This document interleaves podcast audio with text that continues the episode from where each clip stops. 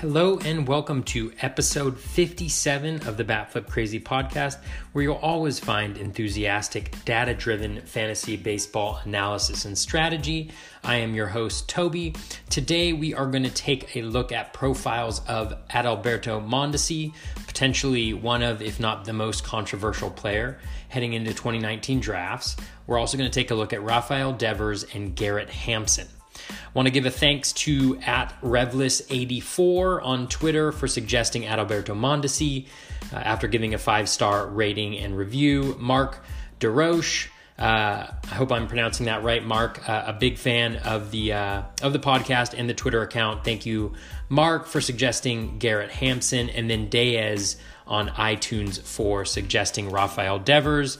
And again, those folks left a five star rating and review and get to suggest one person to be profiled on a future podcast, which happens to be a now podcast because it's this podcast. I also give a shout out in our Reach Charles segment to Jeff Zimmerman of fantasy baseball fame for the amazing content that he's creating, ranging from the his new book, The Process, uh, which is awesome, uh, to the daily articles, news, notes, updates that he puts out that have some really great fantasy analysis and strategy. So, uh, definitely a thanks and shout out to Jeff Zimmerman for that. He also uh, is half of probably my favorite fantasy baseball podcast, the Launch Angle podcast, along with Rob Silver. On a personal note, uh, on Tuesday, me and my family are packing our bags and we are heading back to California. I grew up there, my wife grew up there. We have uh, spent various times in different locations. It's been uh, 18 years since I lived there, uh, a little bit, uh, a little bit less for my wife. So definitely exciting about the move, uh, being closer to family, as folks with small kids will uh, understand if you're fortunate enough to have that opportunity to be close to family. It definitely, or hopefully, will make things easy. I'm assuming it is. That's that's why we're moving. Uh, but it's obviously also sad to leave uh, the community. Uh, that I've built here, my wife, our family has built uh, here in Washington State uh, with some time in, in Seattle and Olympia. Uh, sometimes it's not until you have to say goodbye to a place that you realize uh, how much the people there and the place has meant to you. So there's a little uh, nugget of wisdom uh, as one goes through a major life change. Uh, because of the move, you may not see as much content from me over the next week or so, uh, maybe even a little bit longer. family's obviously moving, got to get everything set up uh, and I'm also starting a new job. So definitely wish us luck, especially driving for a couple days, uh, two separate cars, two small children, and a cat. But the good news is, is that we learned that you can get sedatives for your cat so that you can sedate them for the drive. So that may be the best news I've heard in a very long time. Uh, one good development that has already uh, arisen from the move to Northern California is that I'm closer to the, the hub of activity in that state. Uh, in the fantasy baseball industry. And Justin Mason of Friends with Fantasy Benefits, Sleeper in the Bust, uh, the Great Fantasy Baseball Invitational, uh, and and you know many other uh, fantasy baseball outlets. Um, he was kind enough to invite me to participate in this year's BARF, which stands for Bay Area Roto Fantasy League. Um, it's been going on, I think, for at least a few years. And um, yeah, uh, he found out I was moving to Northern California and was really nice enough to extend an invite there. So, really looking forward to meeting him, uh, Bubba from uh, Bench with Bubba podcast uh, and some uh, some other folks in the fantasy industry um, at that draft. It actually happens two days uh, after my family moves, so definitely give my wife uh, props. She's a saint for letting me participate in that because she knew how much I wanted to do that. So thank you, Justin, uh, for the invite. I'm very excited to participate there. I also just want to give a huge shout out to folks um, for showing love for the podcast. Since releasing the catcher preview, um, I've had a ton of great feedback, um, both positive stuff and constructive stuff and questions and and just really great so i really appreciate that i've also gotten a number of additional five star ratings on the podcast which again you know that algorithm is used to kind of promote fantasy baseball podcasts so i can't thank you enough uh, for that i'll be starting research uh, for the first base preview uh, podcast right after recording uh, this. Um, so look for that to come out sometime relatively soon, but no promises given the move. Um, and I just, you know, wanted to throw it out there that, you know, I love doing this podcast and the community that's developed around it and on Twitter has just been so great.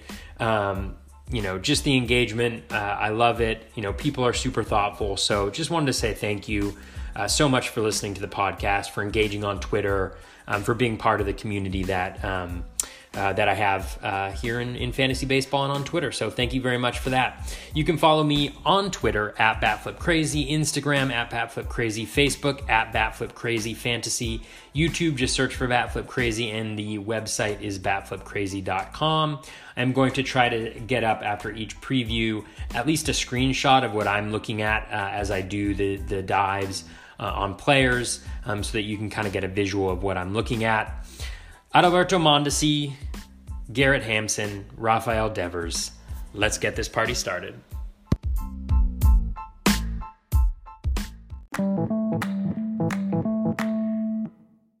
First up tonight, we are going to cover probably the most, if not, or one of, if not the most controversial player heading into 2019 drafts.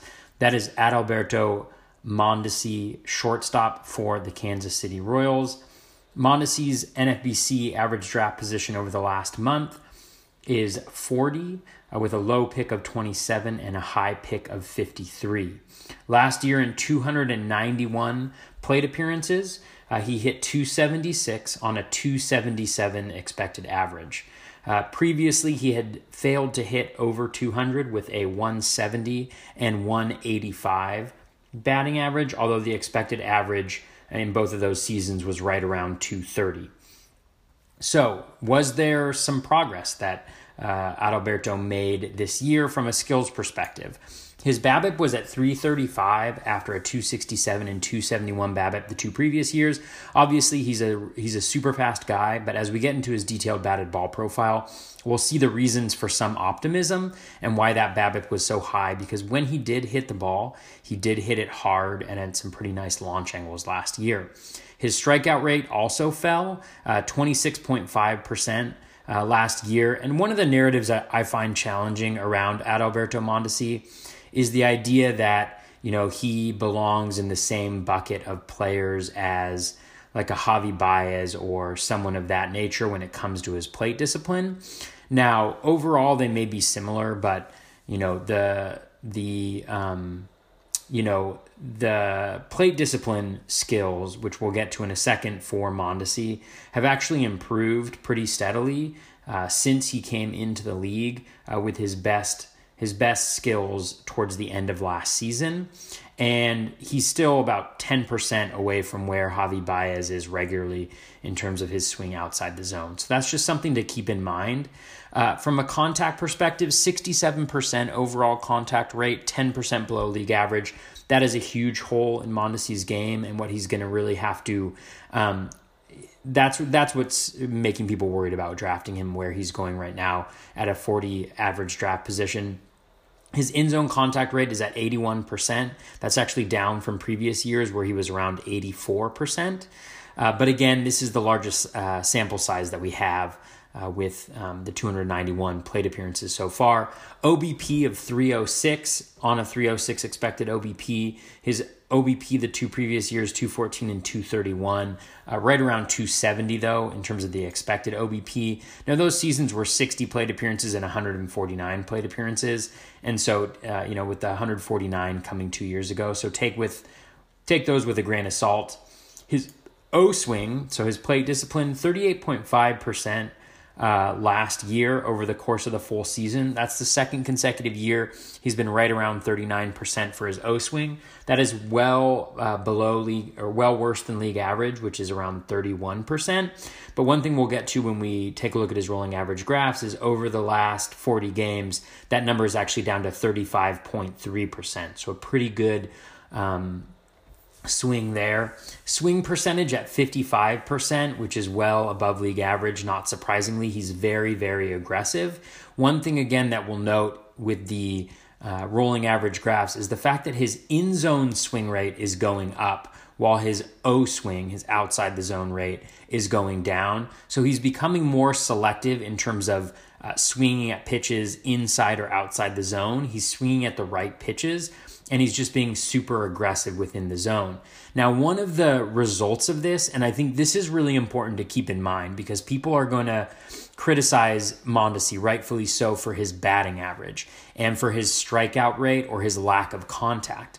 Now, one thing that to keep in mind with guys that have Mondesi's approach, like Javi Baez, like Avisail Garcia, like Sal Perez, is that you know Sal Perez has better better contact skills, but the kind of super aggressive guys with really low walk rates is that that type of approach actually lowers strikeout rates as well because while they may swing and miss a lot they're swinging at a ton of pitches right? They're not taking a lot of pitches. And so you know chances are that they're swinging two or three times you know uh, in, in a situation where they're missing, you know, the pitch that they're swinging at. And so that is going to drive that strikeout rate. Um, keep that strikeout rate low. So that 26.5% isn't necessarily reflective of the really low contact rate. And that's because the swing rate is so high. Walk percentage at 3.8%, so very low there. And when you look at the 3.8% walk percentage and the 26.5% K percentage, I think that's where kind of alarm bells go off. Uh, from a runs perspective, 47 runs with a 16.2% runs per plate appearance. Now, that number is very, very high uh, because of the stolen bases for Mondesi partially, but with a 306 uh, OBP, it's unlikely for him to repeat that. I would expect him to be much closer uh, to league average. 14 home runs last year, that came on 14 expected home runs. So the expected home runs are going to support that. And I think as we dig into the batted ball quality that Mondesi has, that's one of the things that's really exciting for me because it highlights the fact that this is a guy who could hit for very high BABIPs and a guy who could hit for a decent amount of power. So 14 home runs, 14 expected home runs. Last year, one home run, two expected home runs. Year before that, two home runs and 3.7 uh, expected home runs. So we have, I believe it's uh, around 500 plate appearances for his career for Mondesi, and we have 19.7 expected home runs. So consider that, but also consider the fact that his expected home runs per plate appearance was at 4.8%, along with his home runs per plate appearance, and that's 1.2% better than league average. Really exciting for a guy with his type of speed. A 43.1% hard hit rate, which is way up. That's up 18% from last year. And you know, that's again something that's really exciting and a continuous trend with Mondesi is the fact that he's hitting the ball hard. His ground ball rate was at 41.3%, so also below league average, and that highlights the power potential for Mondesi. He's not a slap hitter like a lot of speedsters, especially speedsters without OBPs, right? He's not a Mallex Smith, he's not a Billy Hamilton. This is a guy who um, is hitting the ball in the air. His home run per fly ball rate was at 19.7%, so pretty elevated there, although again in line with the expected home runs per fly ball. And last year, in the small sample size that we had, uh, he did have a 22.2% expected home run per fly ball and a 12.3% expected home run per fly ball two years ago. So he's right around league average, if not above it. And again, remember, he is hitting a decent amount of fly balls.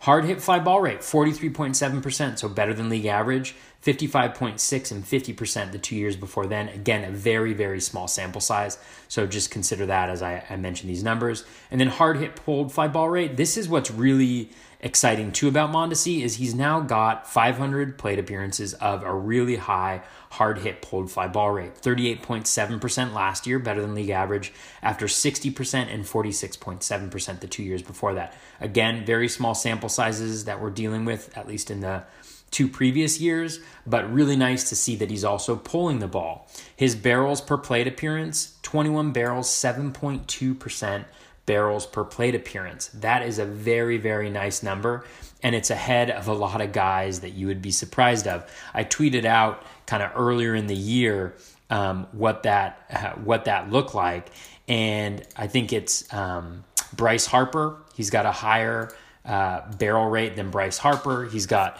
a higher bar- barrel rate than Um, so let's see. We've got Adalberto Mondesi at 7.2%.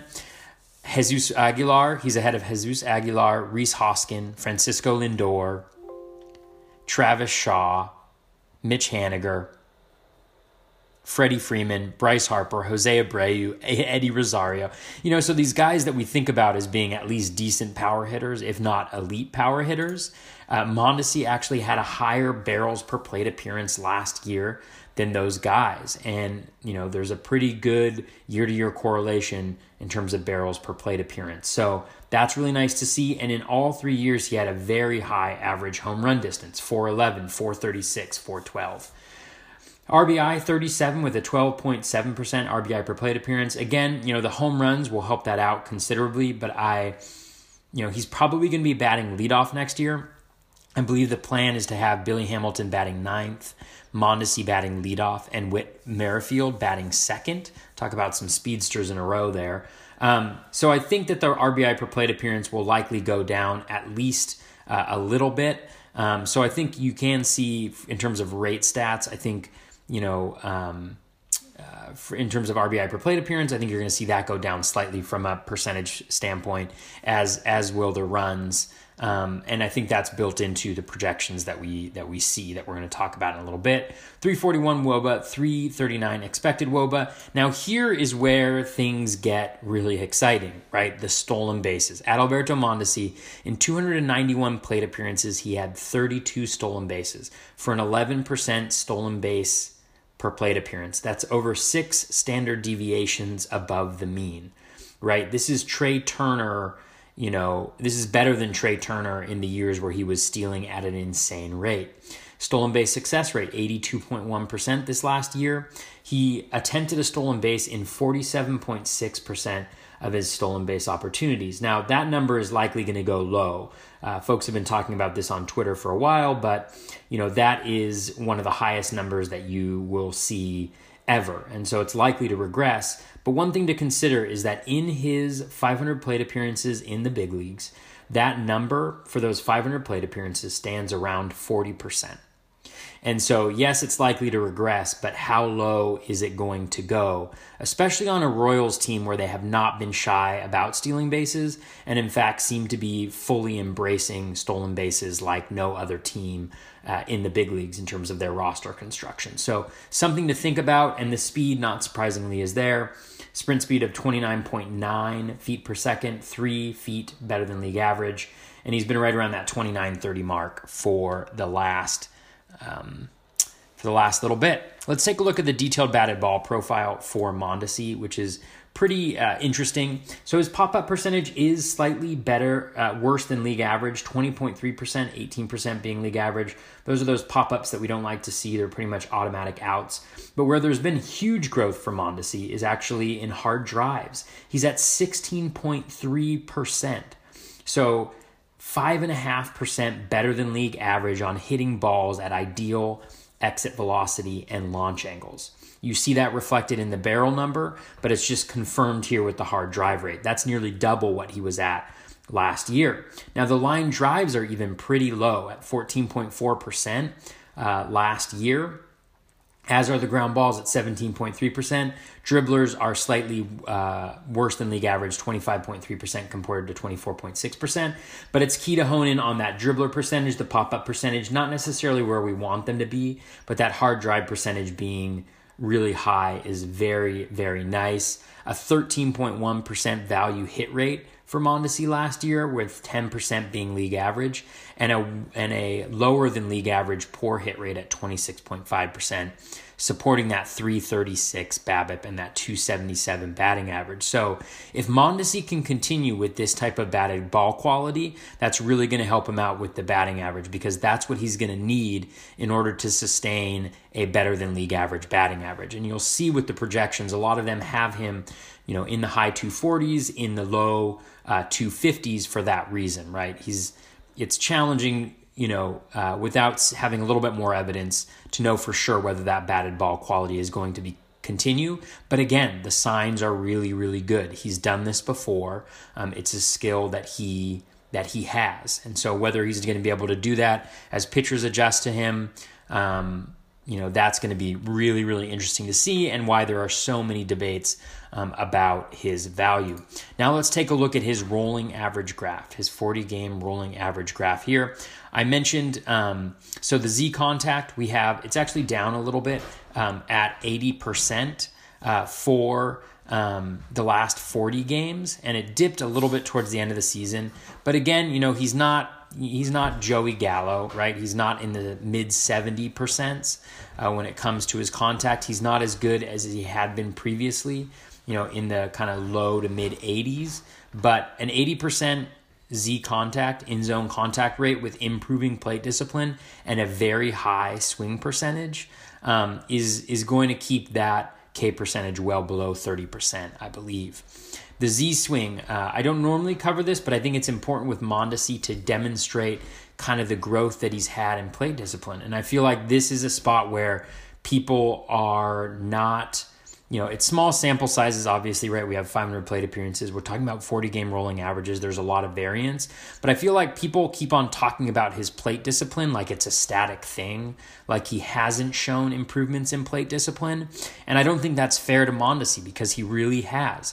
This year, his uh, Z swing uh, over the last 40 games, 72.7% uh, peaks at around 75%, and that's after being consistently in the mid 60%, right? So he's being highly aggressive in swinging at pitches in the zone. At the same time, his O swing rate, the 40 game rolling average, has dropped from a 45.6%.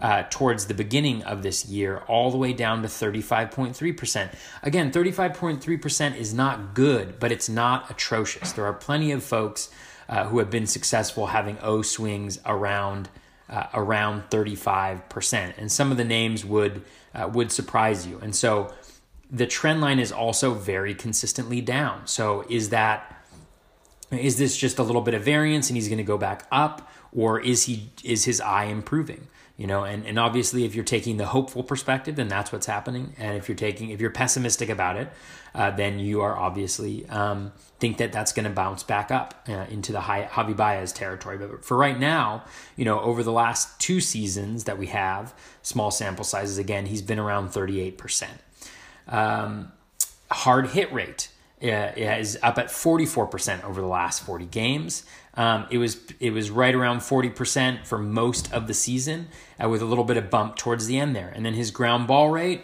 uh, pretty consistently towards the end of the season, actually below the th- the career trend line. 41.1%. Uh, it, it got as low as 35.1% at a certain point towards the end of the season. So again, in every single area where you want to see improvement from a hitter that has Mondesi's approach, you're seeing it with the exception of the contact, right? We want to see the contact go up. And so it's a little sad to see that going down. But again, he's being aggressive in the zone, which is going to keep that strikeout rate lower. Um, he's being more selective in terms of the pitches that he swings at. He's not chasing as much. He's hitting the ball really hard and he's hitting the ball in the air. And Mondesi is a guy who has shown the batted ball quality, right? That hard drive rate at 16.3% is tremendous. The 7.2% barrels per plate appearance with you know, with a guy like Mondesi with his speed, that is incredible, right? And so that I think is what is so exciting to me about Mondesi is that it's not just what he did last year. I don't expect that he's going to repeat that, right? I'm not going to extrapolate that to 600 plate appearances, for instance. But what I do believe, I do believe that Mondesi is demonstrating the ability to adapt. Now, whether or not pitchers have adapted to him or not, I'm not sure. But it's going to be really interesting to see where those trend lines go. Now I'm going to feature something new to the profile since I've uh, I did my first positional uh, preview uh, last night. So if you haven't checked that out, definitely check out the catcher preview. But one thing that I wanted to take a peek at is where is Mondesi going and what is his projection of projection. So taking Steamer, the bat, and the ATC projections, which are publicly available on Fangraphs, and taking a look at what, if you combine all of those projections and divide them by three, what, what does it look like for Mondesi? What it looks like is 600 plate appearances, 75 runs, 20 home runs, 65 RBI, and, and 41 stolen bases. with a 247 batting average, right? So you are essentially getting um, solid contributions in runs and RBIs. You're getting RBI. You're getting solid contribution in home runs. You're getting elite contribution in stolen bases. 26.1% of the stolen bases that you need to finish on average number one in that category in your 15 team league, Adalberto Mondesi is projected to reach that. And that's with a stolen base per plate appearance of 6.8%. When we take a look at his ADP, his ADP of 40, that is a $26 ADP. That's the cost of that ADP in terms of auction values. Now, the BAT, which is what I'm using right now to generate uh, my standings gain points, they're actually, uh, the BAT is lowest on Adalberto Mondesi of the three projection systems. They have him as an $18 player. Now, this is actually using a pretty conservative 63 37 hitter pitcher split. I use that because that's around what the NFBC goes at, but in a lot of your home leagues and less um, kind of competitive leagues that don't have an overall prize, it's likely to be closer to 67 uh, 33. So keep that in mind. So, a conservative projection, the most conservative of the projection systems um, on Mondesi, using a conservative uh, approach to the pitcher, the hitter pitcher split, he's an $18 player at a $26 ADP. So, that is a negative $8 value. So, you know, there is the possibility, right? With Mondesi, that's the concern with spending uh, a, an ADP of 40 on the guy, is that you need him to produce $26 to match that value. The challenge is is that a lot of players in the top 100 are not going to return value, right? The higher you are in the draft picks that you're making, the the harder it is to return value, right? The season needs to be better. And so I can't remember where I was reading it. It was either in the Baseball HQ forecaster or on Twitter, but the conversation folks were having was around the return on investment of top 100 picks last year. And I want to say it was a, a fairly low percentage of folks within the top 100 that actually returned value. So that's important to note. The thing about Mondesi that's really exciting for me is this his value is in his stolen bases. If he gets plate appearances, he is going to steal bases. I find it very hard to envision a situation where Adalberto Mondesi does not spend the full season, as long as he's healthy, on the Kansas City Royals. Mondesi is a strong defensive shortstop. He is a key part of the Royals' future. And this is a team that allowed Alcides Escobar for three years to be the starting shortstop and play 162 games a year.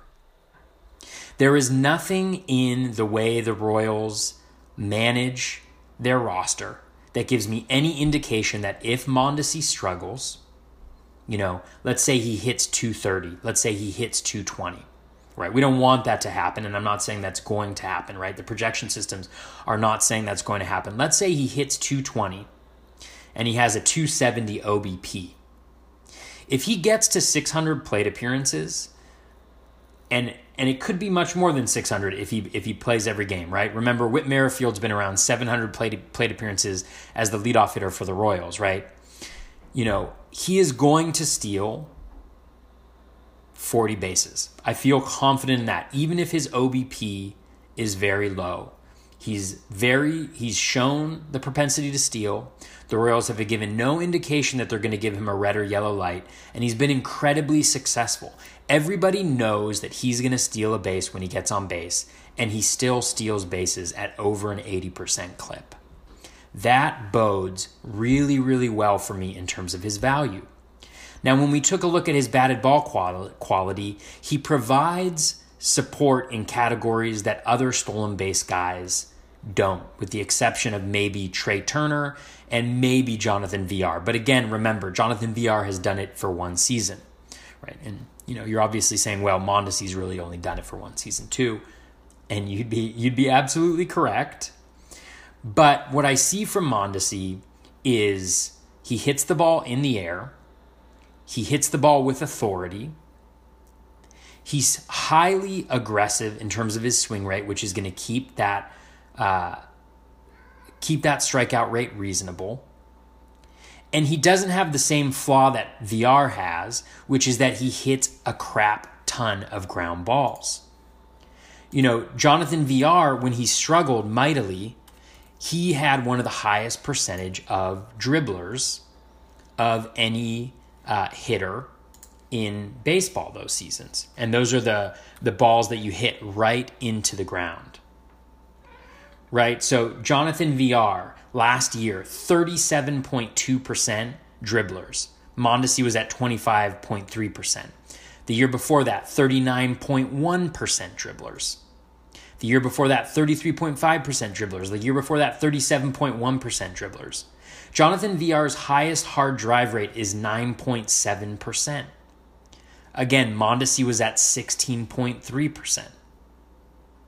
Villar's highest value hit rate is 10.9%, actually last year. Uh, Mondesi's is 13%. So I won't go over, you know, I won't keep uh, bombarding you with this, but the reason why I'm really focusing on this is I think a lot of the criticisms and the concern about Mondesi is obviously justified. We have not seen it for a full season, but stolen bases is the best insurance policy for value because stolen bases are the scarcest resource, maybe with the exception of batting average, depending on how you quantify them, right? But is is one of the scarcest resources in baseball. And so if he steals 40 bases, if he gets those 600 plate appearances, even 500 plate appearances, there is a floor to how far he is going to fall from my perspective. Now, I could be absolutely totally wrong here. But the reason why you know, Jonathan Villar was on a on a team that was competing for the playoffs and he was playing poorly, and so they took him out, and he did not get regular at bats. He struggled mightily. I don't see a situation where Alberto Mondesi has the same issue where they take him out of the lineup. They just signed Billy Hamilton uh, to a deal, right? Um, they have a history of having guys in the lineup with his exact same profile, and he's plus defensively. So that is why I don't have a problem with folks drafting Adalberto Mondesi at an ADP of 40. Will I draft Adalberto Mondesi at an ADP of 40? It depends. It depends on my team construction. I think I will have him in at least a couple places. Number one, because he's the most exciting player to have in all of fantasy baseball. If you owned him towards the end of last year, my God, was it exciting, right? Stealing bases left and right, barreling the ball left and right, home runs left and right. It was just really, really exciting. Every single one of his at bats was exciting for that reason. And every time he got on base, it was exciting for that reason. And that's why we play the game. But from a team construction standpoint, you need to factor in the batting average. But again, he's at 247, right? That's where three projection systems, which are regressing his average to the mean, have him at. That is below league average, but it is not a death knell for your team. Could he hit 220? Could he hit 230? Sure, he could. But so could Chris Davis, along with his 40 home runs, right? You know, these are the risks that you take. And I think the floor, because of the stolen bases for Mondesi, actually provides a little bit of insurance uh, for, for the ADP, for the cost um, that you um, are paying for him, right? So if we look at some of the guys that are going around um, uh, our, our, buddy Mondesi, right? In the in the um, uh, NFBC, let's take a look at the guys going around him. Mondesi, so Rizzo. Rizzo is a, is a safe bet, right? Rizzo is a safe guy. Starling Marte, love Starling Marte, right? But then you get into guys like Rhys Hoskins, right, who has a fairly low batting average, right? He'll probably have a similar batting average to Mondesi. And he's going to provide a lot of home runs and RBIs, but you know the runs may not be as high. Uh, the stolen bases certainly aren't going to be there, right? You have Cody Bellinger. Bellinger has warts too. Chris Davis, warts too. Obviously, they're co- uh, consistent performers, but there isn't a lack of risk uh, in their profile necessarily. I mean, all the pitchers going here Luis Severino, Clayton Kershaw. So I'll wrap this up, but I wanted to cover Mondesi for a while. I wanted to cover the angles because I really do think that he is. I think I feel pretty good about the playing time. And I think if he has the playing time, I think the stolen bases provide enough insurance to limit uh, the amount of uh, stolen, uh, the, li- limit the amount of value you might lose at this position. And in constructing your team, having a guy who can steal 40 bases without hurting you a lot in any of the other categories and providing power, uh, that is something that you can't find virtually anywhere else in the draft. Next up, we have Rafael Devers, third baseman for the Boston Red Sox. ADP in over the last month in NFBC drafts of 152 uh, with a minimum pick of 103 and a max pick of 184. Now, uh, Devers obviously was a little bit of a disappointment uh, last year. I think folks had high hopes after his rookie year where he hit 284. This year, he hit 240 with a 238 expected batting average. So, didn't look like there was any bad luck involved in that batting average. His BABIP dropped by 60 points from 342 to 281. Strikeout rate went up by one point, uh, with a little bit of a drop in overall contact rate, although his in zone contact did go up by 1%. So, really, it's an issue of, of pitch selection. Uh, 298 OBP, 297 expected OBP after 338 and 339. Does not have very good uh, patience at the plate. 36.7% O swing last year, slightly better than in 2017. His swing rate is right around 52 uh, percent, so he's pretty aggressive. 7.8% walk rate after 7.5%, below league average walk rate. Uh, last year, 59 runs scored at a 12% runs per plate appearance, with 13.1% being league average, well down from 14.2% last year, but also reflecting the big drop in OBP. Again, below league average OBP. And when we look at the skills with the O swing being where it's at, um, and the contact not being uh, that great, uh, it doesn't it doesn't necessarily bode well for the average or the walk percentage unless some skills underlying skills change. 21 home runs he hit last year on 18.4 expected home runs. That's after 10 home runs and 9.3 expected home runs in 2017.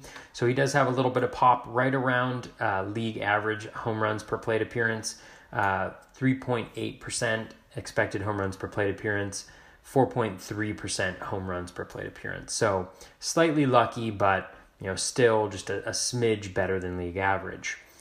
Hard hit rate holding steady at 34.5%. Remember the overall league hard hit rate jumped by about 4% last year and so, you know, Devers st- staying standing pat here around 34.5%.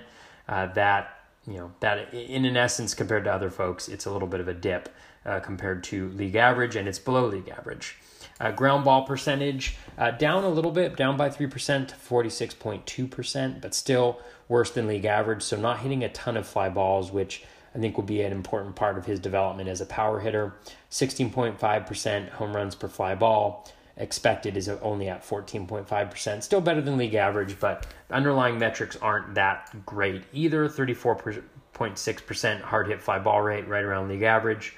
38.6% hard hit pulled fly ball rate, slightly better than league average, and the barrel rate at 6.1%, up slightly from last year at 5.8%.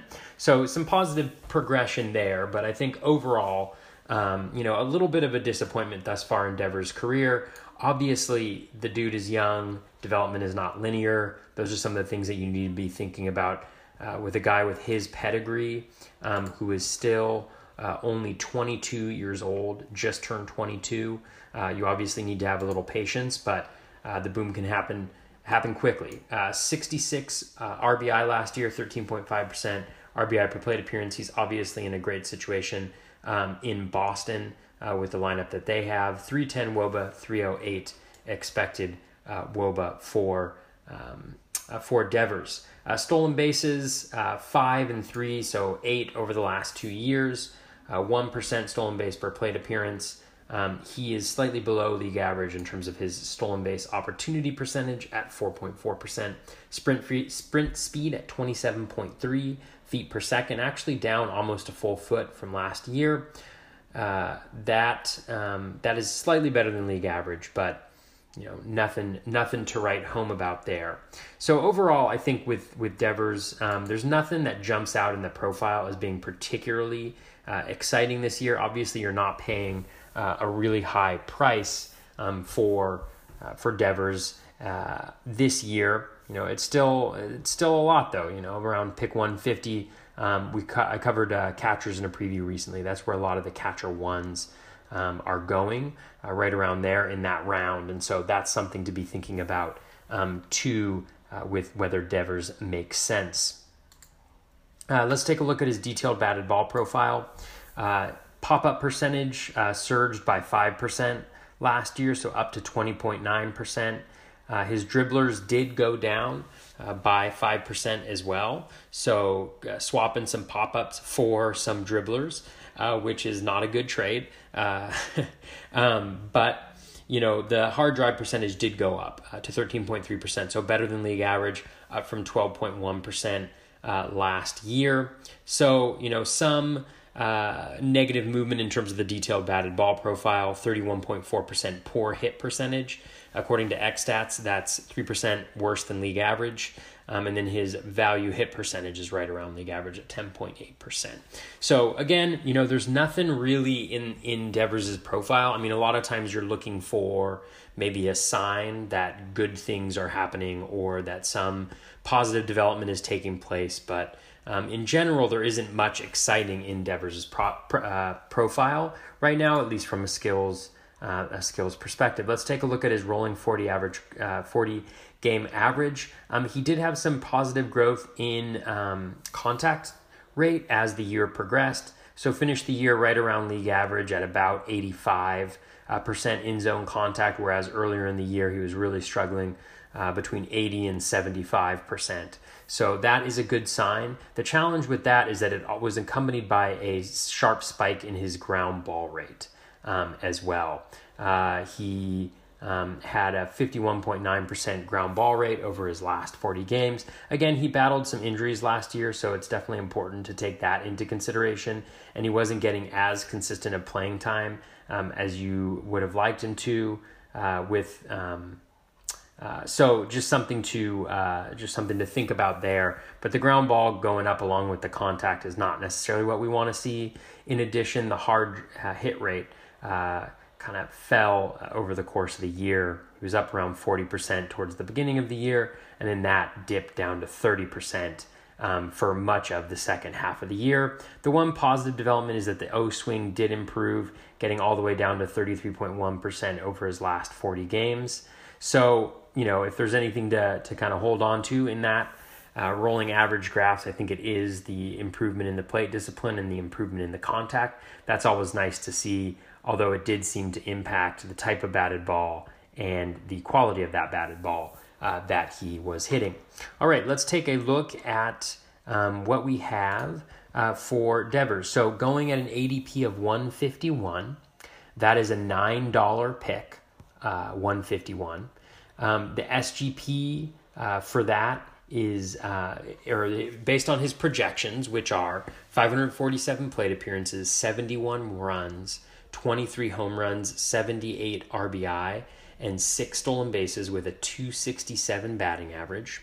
Uh, that's a $12 player. So you're looking at a three $3 value according to his projection um, based on where he uh, is going right now. He's ranked 137 uh, by uh, his valuation. So, you know, a little bit of a value based on the projection and where he's going. Uh, you know, obviously, as I mentioned, development is not linear with players, and so this could be a situation where um, you know Devers takes a uh, a big leap. Um, that would certainly be nice to see. In terms of where he's going in drafts, I mentioned he's going around where a lot of catchers are going. The uh, five players in front of him around pick 152 uh, Billy Hamilton at pick 150, uh, Buster Posey at pick 149, Ian Desmond at pick 147, Yadier Molina pick, uh, pick 146, Andrew McCutchen at pick 145. Um, obviously, you know, as you get later into the drafts, you're thinking about team construction uh, and your needs uh, from a position standpoint. Uh, I'm a big fan of Yadier Molina. I'm a big fan of Andrew McCutchen. Uh, I'm also like Buster Posey as long as he comes back in spring training and he looks and he seems healthy. I think the average from the catcher position where he's going right now at 150 gives uh, a really solid floor for him. Again, barring um, injuries or um, any setbacks uh, in his progress from hip uh, surgery.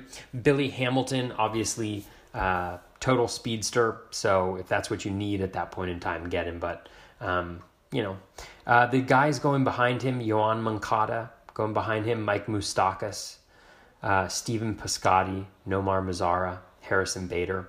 I think this is the challenge with Devers is there's not really a quality yet uh, that stands out with him. You know, he does not have a ton of uh, speed. Uh, he does not hit yet for a good batting average, and the power isn't necessarily elite. And so you could look like a look at a guy like Mike Moustakas, uh, depending on where he ends up, and you could just say, well, you know, Mike Moustakas, the average isn't great, but we've seen better power than Devers has shown. And, you know, from a counting stats perspective, I might give Devers the edge in terms of runs. But depending on where Moustakas ends up, he could have more um, RBI. And then the stolen bases, again, Devers with a few more. But, you know, a guy like Yoan Moncada, obviously batting average is a concern, but he had some really good progress in terms of his in zone contact last year. Stevens Piscotty is a guy that I would take over Devers at this point. Put together a really kind of low profile, solid season last year. Um, obviously, his down year coincided with when he was in St. Louis and his mom was sick. And so, um, getting into Oakland, uh, he tended to heat up towards the end of the year. And then Bader obviously brings the power speed combo. You're going to have issues with batting average, but Devers is no sure thing in that department either. So that that's why I don't think I'm going to be grabbing Devers in many places um, in drafts this year. They're just, I just um, you know, there's the possibility that he takes a big step forward. You just aren't necessarily sure.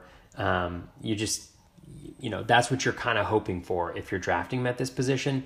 Yes, he can get you a little bit of value, but I think you're better off, better served addressing other issues um, in your team at this point. Um, with some guys going later, like Moustakas, like Yuli Gurriel with third base eligibility, Joey Wendle, um, Miguel Sano. I don't like Miguel Sano necessarily, but if you need power, even a Brian Anderson, um, you know, going around pick 281. So there is, or Asdrubal Cabrera going at pick uh, 293. I mean, that's actually a decent comp for Devers right now. So for that reason, I think I'm stay, staying away from Devers in this draft. If he does have, if his linear, if his development is not linear this year and he takes a huge step forward, I will probably miss out on it. But I don't want to pay um, expecting that, um, or um, not even pay expecting that because you're not being required to pay um, pay that cost necessarily. Um, but there's just nothing that stands out in the profile right now um, that makes me think that that's coming.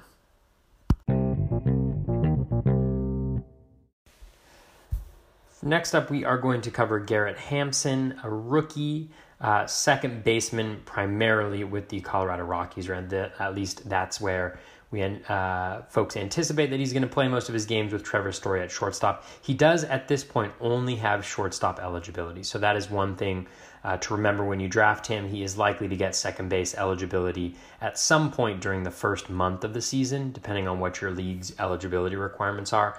But right now, he is listed only as a shortstop, currently going at an ADP of 183 with a min pick of 133 and a max pick of 230. Now, I will say from the onset that um, providing analysis of uh, folks who are essentially prospects, right? He has 48 plate appearances, uh, 24 games in, in the big league so far. You know, the analysis that I'm going to do involves a very, very small sample size, and I am by no means an expert on pro- prospects. So, if you're really looking for a good dive into Garrett, Garrett Hampson and what you might expect from this year, definitely check out um, uh, you, you, whichever prospect site you trust. You know, Prospect Live is obviously um, a new one on the scene, but uh, I really enjoyed the content that they're putting out. So definitely check out um, the folks that you trust. Um, there's been a lot of prospect lists coming out. Hampson is on a lot of the top 100s. So definitely, you know, take a look, see what they're saying about what you might expect. So in our 48 plate appearance sample, what do we have from Hampson? We have a 275 batting average with a 232 expected average. So we'll see in the detailed batted ball profile that the contact he's been making has not necessarily been ideal in those 48 plate appearances. Again, it's 48 plate appearances. Uh, 393 BABIP, so that's likely unsustainable. Uh, 25% strikeout rate. His contact right around league average overall, uh, although slightly down in zone at 82.5%. Uh, 396 OBP, but a 360 expected OBP. Now, the really nice thing about Hampson is for some reason there are very few speedsters who have decent plate discipline, at least you know, a lot of times they're challenged by pitchers. They get a, a high percentage of pitches inside the zone, uh, but you know they also don't take a pitch. Hampson is not this type of guy. 18.8% uh, O swing throughout his minor league car- career. He had uh, walk rates around uh, double digits, uh, slightly above double digits. So he is a guy who has shown, at least in his minor league career, uh, that he can walk. Uh, swing percentage 42.9%, so slightly about 4% below league average, so patient approach. And that shows in a 14.6% walk rate in those 48 plate appearances. Again, very small sample size. He did only score three runs, 6.3 runs per plate appearance, but you know, given the high OBP and the speed and where he plays, uh, that's a little bit surprising and, and will not be staying there if he gets plate appearances. I think that's the major question with Hampson is you know, the first question is, are they going to give him consistent playing time? And then I think the second question is whether he's going to be able to um, be as successful against major league pitching. And, and that's where I maybe have a little bit of a concern. Again, I'm not a prospect analyst. I'm not looking at his hitting mechanics and figuring out whether this is the case, but I'm going to take a look at the underlying metrics and tell you why. Zero home runs, uh, 0.6 expected home runs. Um, so again, he's not a big power guy. He has a little bit of power, but it's much more doubles power than it is um, going yard. Uh, his hard hit rate was at 28.6%, ground ball rate at 44%. And I think this is going to be one of the keys for Hampson. Um, he is he does hit a lot of ground balls, which isn't necessarily a bad thing for a speedster like him. But as we break down his detailed batted ball profile, he's hitting a in his 48 major league plate appearances, he's hitting a lot of really bad ground balls. You know, ones that are right into the dirt. That even if you're fast, you're going to have a really hard time um, uh, turning into base hits. And so that is um, that is a little bit of a concern because throughout his minor league career, he never had a ground ball rate below 44%. So something to, to take, take note of, and something that's likely going to uh, keep that uh, those home that home run total uh, in check uh, significantly. Uh, hard hit uh, fly ball rate, again, we're talking minuscule sample size here 44.4%. Hard hit pulled fly ball percent 25%. To be honest with you, we shouldn't even be covering them at this small of a, a sample size. 2.1% barrels per plate appearance. So he did have that one barrel. Four RBIs, 8.3% RBI per plate appearance. Uh, 355 Woba, 325 expected Woba, two stolen bases. Uh, stolen base on 4.2% uh, of his um, plate appearances, and he attempted a stolen base on 7.4 uh, percent of his stolen base opportunities, so better than league average. He's a very fast dude. Uh, 30 uh, feet per second in terms of speed, which makes him, I believe he's pretty close to, if not in the top 10 of speedsters. Uh, stolen base success rate, he was two for two on stolen bases. So, you know, overall, you know, the general sense in reading some of the uh, profiles of Hampson and taking a look at where he's been, he has very solid plate discipline. Um, he's had good, um, uh, he's kept low uh, strikeout rates in general, you know, in AAA, 17.5%. Uh, 9.9%, 12.8%. So he has shown the ability to make a lot of contact. He has relied uh, on very high BABIPs.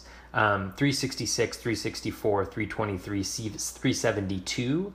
Um, and so it's going to be interesting to see how, as he plays against major league defenses, um, uh, major league. Uh, you know, defenses obviously are a lot better than what he's going to see in the minors. And so keeping that BABIP up as a high ground ball hitter may be a little bit more challenging um, than it was um, in the minors. That detailed uh, batted ball, uh, that detailed batted ball profile via XStats. He had 28 balls in play. So again, this is a very small sample size. But dribblers, he had 39.3% of his batted balls were dribblers. Um, that is 15% higher than league average of 24.6%. Again, I'm going to put in the qualifier there that this is a very small sample size. Uh, hard drive rate, though, at 14.3%, which is really nice. That is about 3.5% above league average. And then his pop up percentage was right around league average at 17.9%. Um, percent. So, obviously, um, ground balls, uh, the type of ground balls are going to be really important to um, his ability to get on base and maintain a high batting average. When you're getting Hampson, you're really looking for the stolen bases, you're looking for the OBP and the batting average. Um, and in the Rockies lineup, you're looking primarily for runs um, without maybe having the same floor as like a Dee Gordon or a Mallex Smith. So that's something to consider with Hampson. And I think one thing uh, that that's also critical. I'm not going to go into his rolling average graph because I'd be looking at five game sample sizes for his rolling average graph. Graph, but one thing that's really really critical is it's all about playing time with with Hampson. If he gets the playing time that all the projection systems think he's going to get, right? The bat has him at 264. The AT, ATC has him at 378. Uh, Steamer has him at 210.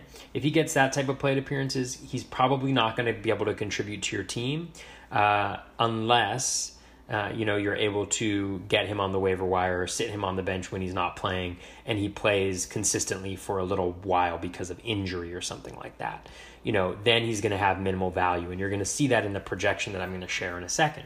But if he's able to get 600 plate appearances you know then you're talking about a guy who's probably going to put up 30 plus uh, stolen bases, uh, with a decent batting average, uh, with you know uh, potentially double digit home runs, and I think a lot of runs. And so that could be very very valuable um, at the uh, 180 spot.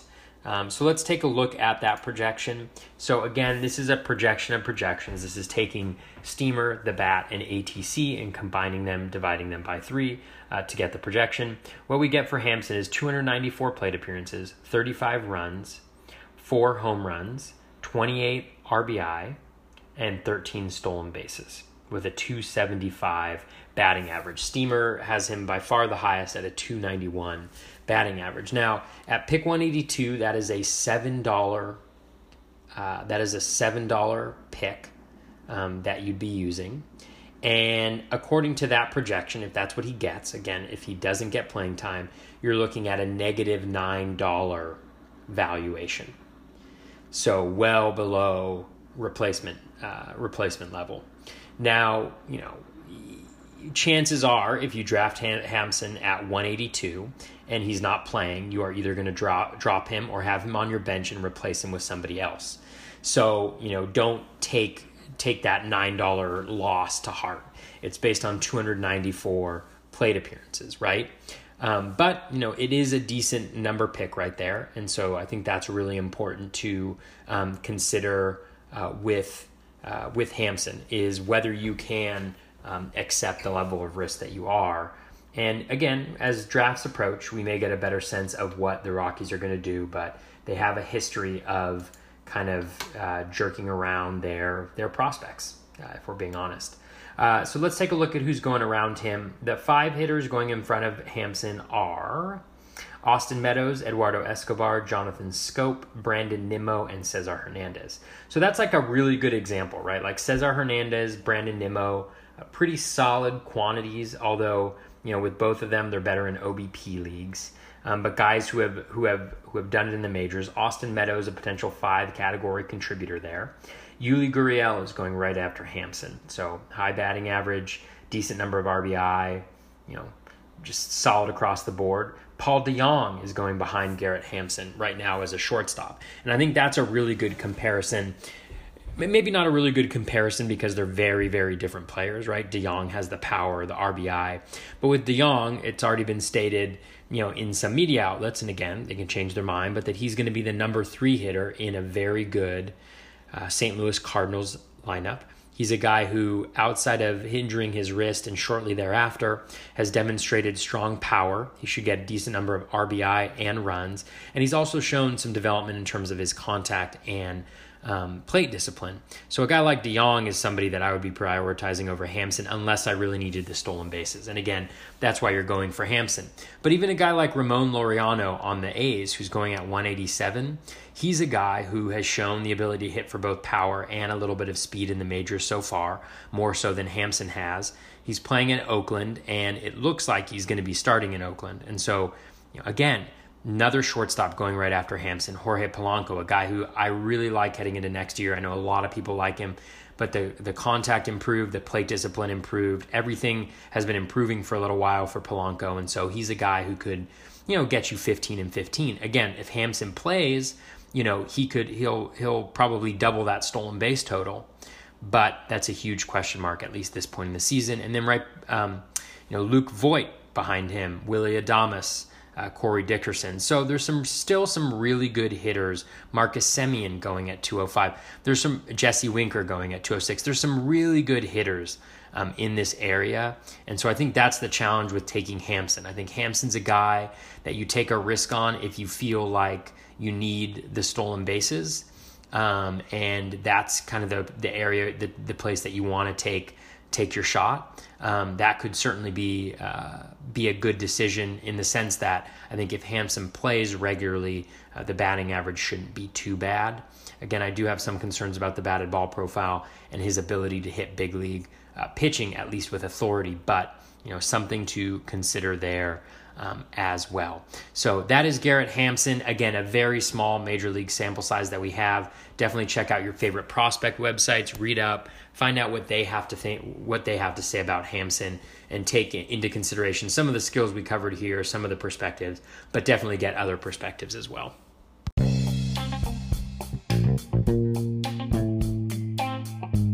Reach, Charles, reach! In today's Reach Charles, I just want to give a shout out to Jeff Zimmerman, who writes at Rotographs. Uh, he's part of the Launch Angle podcast. Uh, he wrote The Process along with Tanner Bell, which is a great book. If you haven't gotten it yet, you should definitely purchase it. It's really just an in depth dive into every aspect of fantasy baseball strategy. Um, from the draft to in season management.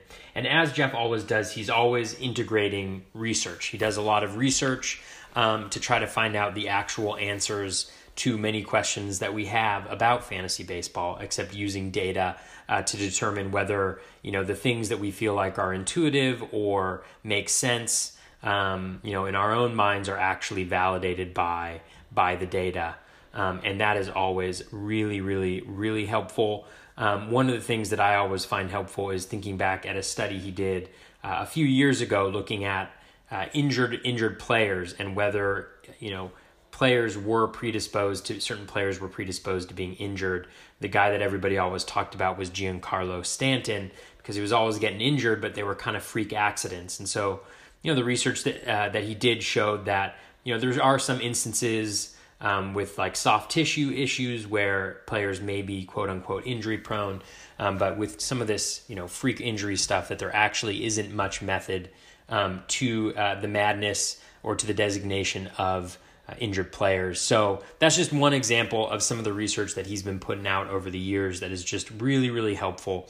He also puts out these incredibly helpful tools. Um, one for me that I use every spring training is he will put out the uh, velocity of all of the pitchers and compare them to previous years during spring training and during the season. So you can get a sense of whether you know a guy's velocity may be down, whether his velocity may be up um, and also thinking about what that means uh, for potential injuries or for potential breakouts.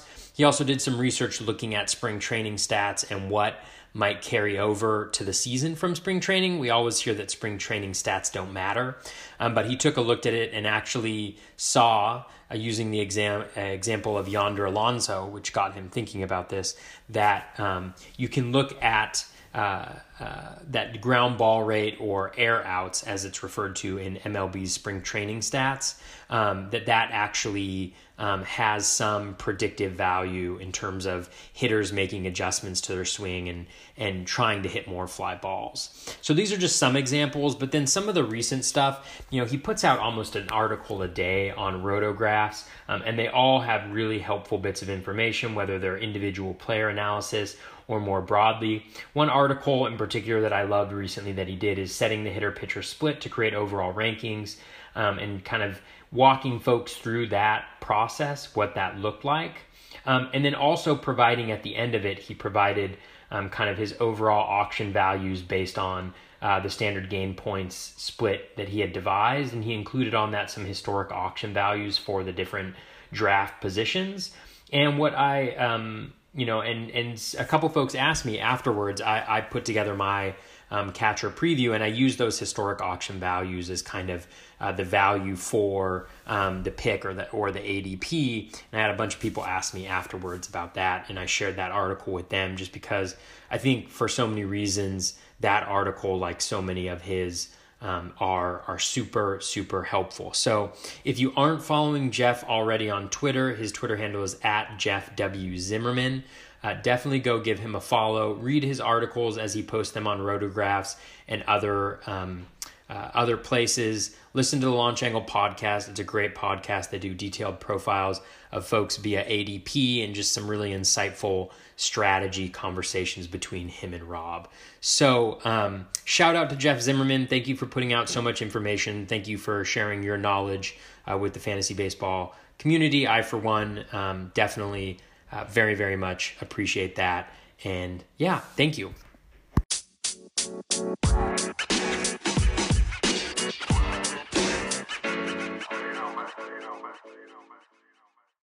That is going to wrap us up for episode 57 of the Batflip Crazy podcast. Thank you so much for listening. We took a look at Adalberto Mondesi in depth, probably uh, the most in depth profile I have done uh, of any player uh, this offseason. Just a really, really hard guy to pin down. Uh, to be honest with you, like 100% of my rational thought, like the rational narrative that I'm putting together tells me that maybe he won't get value from the the 40th spot, but from a team construction standpoint, with the right team at being drafted at 40 ADP, he can help out a lot, and that he's going to be good. He's going to get plate appearances. Um, he's in the optimal situation to do everything he can to maximize uh, the skills that he has and the skills that he brings to your fantasy baseball team. I'm still having trouble, you know, kind of solidly just saying that I believe in that um, because I think you know there are holes in the profile, right? There are concerns. You know, the contact isn't terrible, but it's not that good. The O swing is improving, but it's still not that good, and there could certainly be regression as um, you know as pitchers adjust and they get a better book on uh, what Mondesi is doing. So that could certainly happen, but you know, right now I'm leaning towards um, I'm leaning towards actually supporting that 40 40 ADP. So I don't know. Let me know what you think. Whether you think I'm crazy or not. I know that is not, definitely not uh, necessarily a popular opinion among um, folks in the in the fantasy baseball industry, but who knows. Uh, also covered Rafael Devers, a guy who, you know, I think at some point in his career will put it all together and become the player that folks are expecting, but he's still young and he just hasn't shown a real standout tool or standout quality um, that that makes me want to draft him where he's going, given some of the other folks that are out there.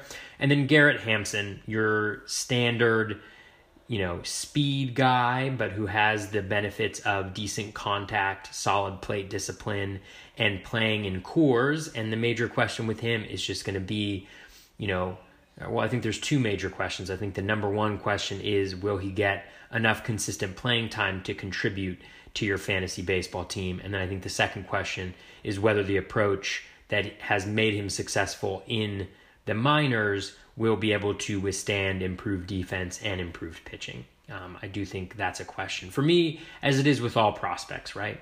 So um, that is that. The one thing that I will mention with Adalberto Mondesi is that when I was doing the SGP valuation, I did use the BAT rankings, and they um, have Mondesi. Uh, the BAT has him him lowest uh, among the three publicly available projections uh, on Fangraphs. And so his valuation using the BAT projection is $18. Uh, the max, I believe, is $27 for Mondesi, and that is using Steamer, uh, which is normally the more conservative of the projection systems. And I will also mention that the split I was using, the hitter pitcher split I was using in developing those valuations, was 63 37, which is much closer to. Um, uh, which is much closer to the uh, NFBC breakdown of hitters and pitchers and not necessarily your traditional home league. And so, with more money um, towards batters, than uh, Mondesi's uh, value would also um, go up in that scenario. So, that's also something um, to consider as I talk about valuation. All right, enough uh, hemming and hawing about Adalberto Mondesi. You've heard enough about him. Next up will be the first base preview. Definitely looking forward to that. As always, you can reach me on Twitter at BatFlipCrazy. Best of luck with your fantasy baseball research. Take care and be kind to one another.